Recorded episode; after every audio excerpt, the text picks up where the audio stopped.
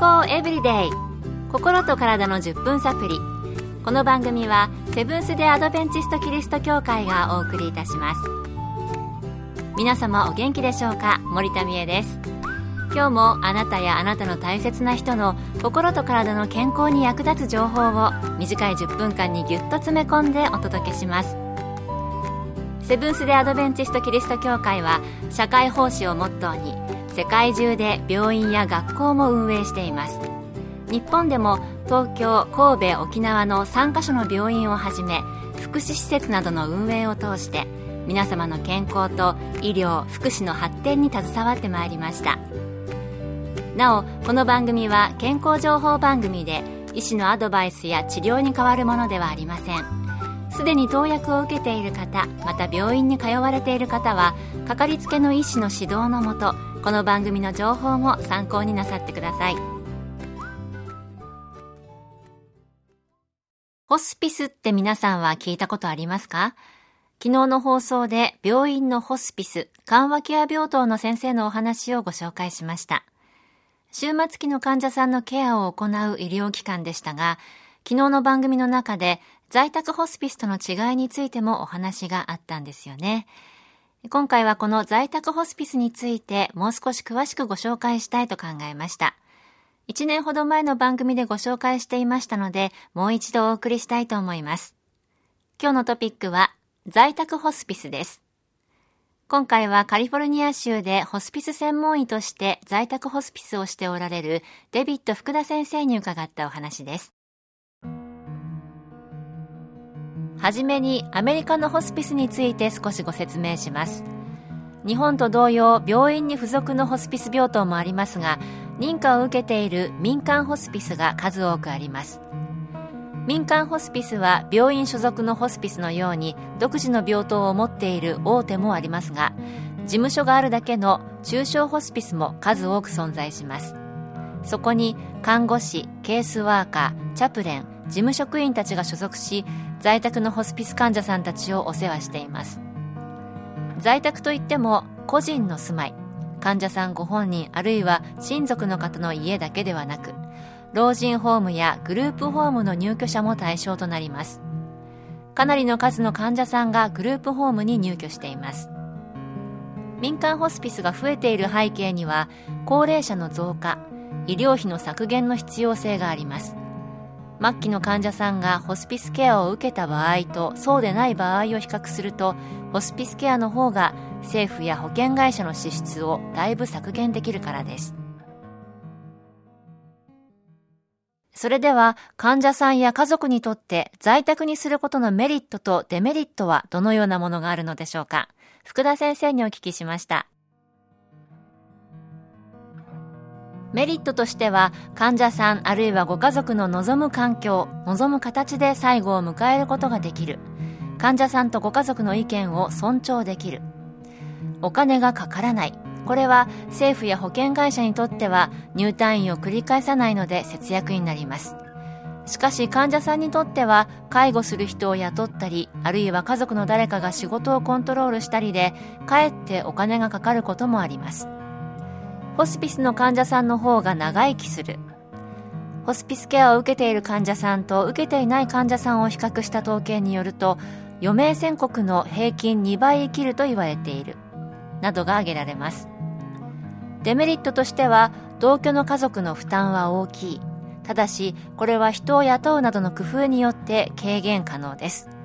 負担は大きいですが在宅ホスピスでご家族を見送った方はこの選択でよかったと皆さんおっしゃいます。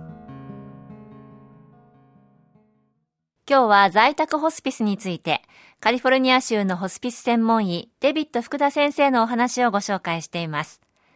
在宅ホスピス日本ではまだあまり聞かない言葉です。それでは自宅での在宅ホスピスに適さないケースなどはあるのでしょうか？いくつか挙げられると思います。一つ目は独居の方、あるいは老老介護の方。常に手伝える家族や友人がいる、あるいは介護する人を雇えるならいいですが、そうでない方はグループホームや老人ホームに入居して在宅ホスピスを受けた方がより快適ではないかと思います。ただし在宅ホスピスに適さないと周りの人々が考えてもどちらが幸せかは本人の希望によります2つ目は家族との関係が悪い患者さん。3つ目に家族が排泄介助だけはしたくないという場合。4つ目は家族が床ずれなど各種のケアがどうしてもできない場合。もちろん看護師さんが親切に指導はしてくれます。自宅での在宅ホスピスが適さないケースもあるんですね。それでは末期の患者さんに接する際に先生が気をつけていらっしゃることなどはあるのでしょうか？最初に病気だけを見るのではなく一人の人間としての全体を見るようにしています。次にやり残したこと心の重荷どんなお葬式にしてほしいかなど患者さんの望みを聞いてそれが叶うように関係者と連携してコーディネートします。長い間寝たきりで闘病していたおばあさんの最後の望みが家族でハワイに行きたいでした。とても無理なように思えましたが関係者の協力を得て寝台車で酸素ボンベほか各種の管をつけてご家族とのハワイ旅行を楽しまれました。その後ほどなくして亡くなりましたがご本人も介護するご家族も何の後悔もない旅立ちとなりました。3番目に痛みのコントロールや各種の訴えに対応し患者さんはもちろん介護しているご家族の生活の質を上げるように配慮します。そして4番目はその人の信仰や神様との関係はどうか尋ねます。必要なら牧師につなぎます。宗教に対しては否定的な患者さんも少しはいましたがお祈りを断った患者さんは今まで一人もいませんでした。終末期の患者さんは体の痛みや苦痛を和らげるだけでなく心のケアも必要ということですね。人生の最後を見とることはいろいろと辛いこともあるかもしれませんがそれを選んで働かれている福田先生の働き心から応援したいと思います。それから日本とアメリカは事情が違うと思いますが、昨日の病院のホスピス、そして今日の在宅ホスピス、いずれも人生の最後に共に寄り添う素晴らしい働きだと感じました。今日の健康エブリデイいかがでしたか？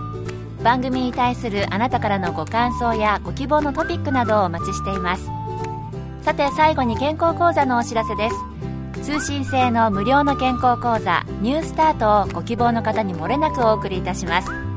ご希望の方はご住所お名前そして健康講座希望とご明記の上郵便番号241-8501セブンステ・アドベンチスト協会健康エブリデイの係。郵便番号241-8501セブンステ・アドベンチスト協会健康エブリデイの係までお申し込みください。ウェブページからの受講も可能です。あなたのお申し込みをお待ちしています。健康エブリデイ心と体の10分サプリこの番組はセブンス・デ・アドベンチスト・キリスト教会がお送りいたしました。